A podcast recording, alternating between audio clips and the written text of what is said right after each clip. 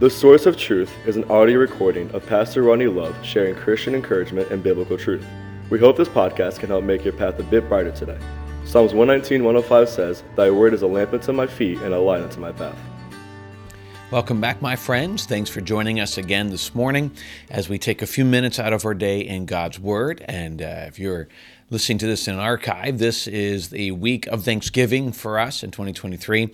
And so we will have a devotional today, this Monday, tomorrow on Tuesday, and then we will not have anything for the remainder of the week. And then we'll pick back up here again next Monday as we will be continuing through uh, the book of Matthew. I'm just going to stick with what we're at. We've been going through the life of Christ in Matthew's gospel, and we're going to jump into chapter 24 in our time this morning. Uh, chapter 24 is an intriguing time because Jesus takes a little bit of time to kind of look ahead and tell his disciples what is to be expected in the future. I will preface uh, what I'm about to say with the fact that there is an awful lot of opinions about what the future is going to look like and whether the events of the day in Israel are part of that or not. Can I give you one thing that I think we all need to understand when watching the news? If anybody ever wants to tell you that they can look at the events of the day and state with any level of assurance that these events are happening and God's coming soon and these are all signs, God has made it very clear that nobody will know the day or the time. This is not the first time Israel has been at war. Uh, while I will agree that many of the events taking place seem to picture some of the Old Testament prophecies that would take place in Israel, uh, there's still some things to unfold and we don't know. Only God knows that. And by by the way, it was purposely done that way, that God would never really, that, that, that his return would always be a bit uh, something that we would never be able to guarantee. It was going to be a surprise. It was going to be something that only God knows the answer to. So be careful when you look at any level of prophecy or any level of biblical prophecy, especially if you hear anybody who wants to claim they know for a fact of what's taking place is something. Just be careful. It's not the way God designed it. We'll all look back when it's done and say, well, that makes sense. But that was God's intention, that we would look back and see it uh, anytime we look at these things, though, it is intriguing to know that any of these can be proofs, uh, reminders that Jesus is coming. And it could be. Jesus could return today. And, and yes, while history and what's happening makes it possible, he could come any time. Uh, they've been looking for his return since he left his disciples um, back in that day of the ascension. So let's look at this with that understanding in mind. Matthew chapter 24, verse 1. Then Jesus went out and departed from the temple and his disciples came up to show him the buildings of the temple.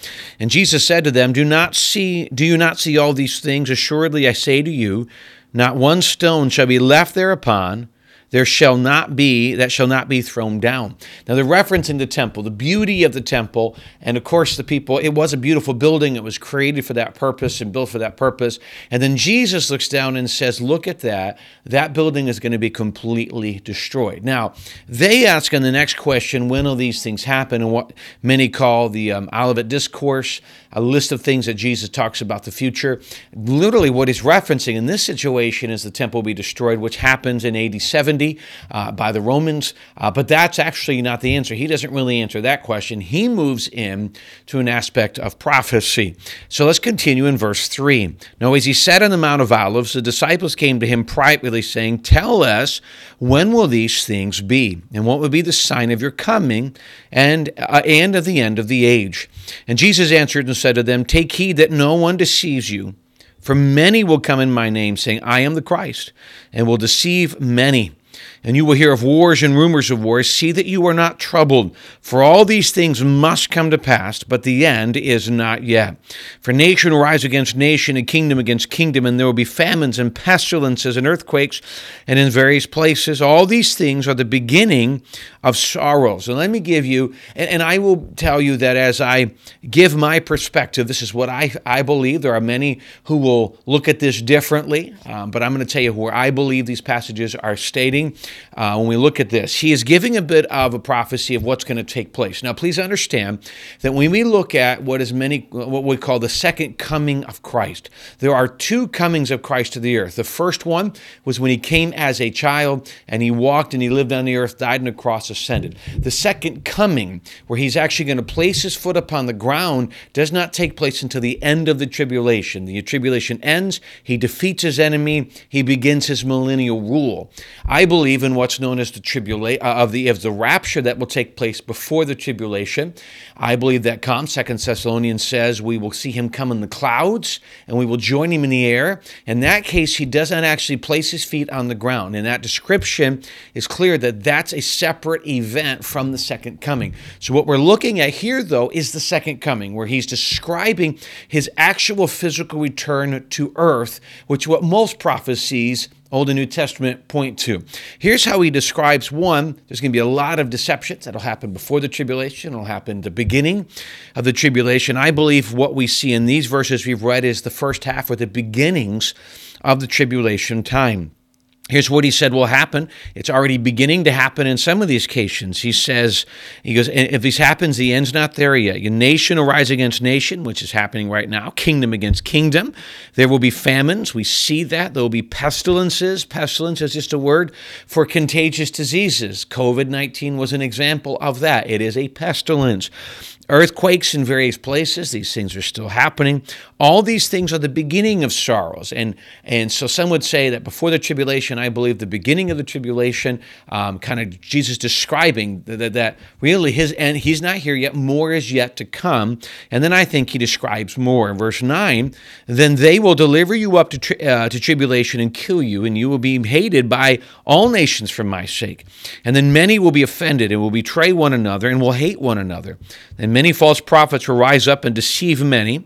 Because lawlessness will abound, the love of many will grow cold.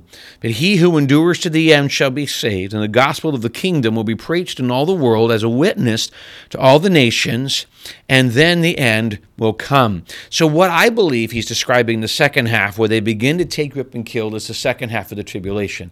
I believe three and a half years into the tribulation, uh, a man who will be will known as the Antichrist will, in that first half, will raise as a great leader. In my opinion, I believe we will see that begin when he uh, establishes a peace treaty with Israel in the Middle East. That will be a seven year peace treaty that he himself will destroy and, and throw off in three and a half years. Halfway through, he will be assassinated. Satan will possess him. He will rise from the dead, and he will no longer be a agent of peace. It's not really peace, but what will be seen as an agent of peace. He will come, and he will become, in his mind, a supernatural leader. He will demand that the world follow him, and he will claim that the people who are the the ones that are stopping this are these Jesus followers, Christians, and he will begin to a massive persecution against the Christians. Many, even the first three and a half years, will die due to natural disasters.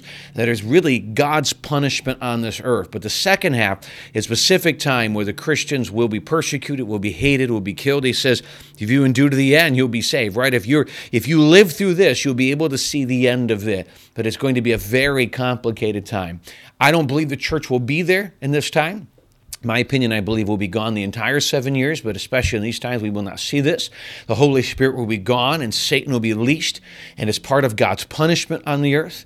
And uh, those who have been saved, so those Christians that are persecuted are those that I will be believe will be saved in the tribulation time, and I personally believe, I cannot prove this as a personal opinion, I believe we're going to see as many people saved, more people saved in the tribulation than might have been saved in the church age. I just think there's going to be a mass amount because things are going to be so clear. I can't prove that, just happens to be an opinion of mine.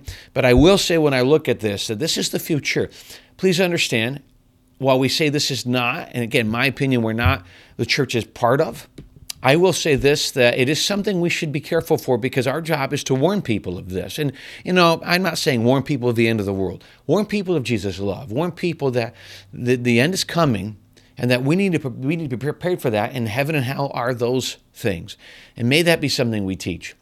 May that grab our attention. One of the things that we do a lot when we look at it, at prophecies, we try to look at the, at the news and history and we try to guess and see if we can figure out when it's going to happen. And while there's nothing wrong with that, may we be more consumed about the fact that we have been given already a great commission before this day than we are with figuring it out. God's purpose and plan was for us not to figure it out.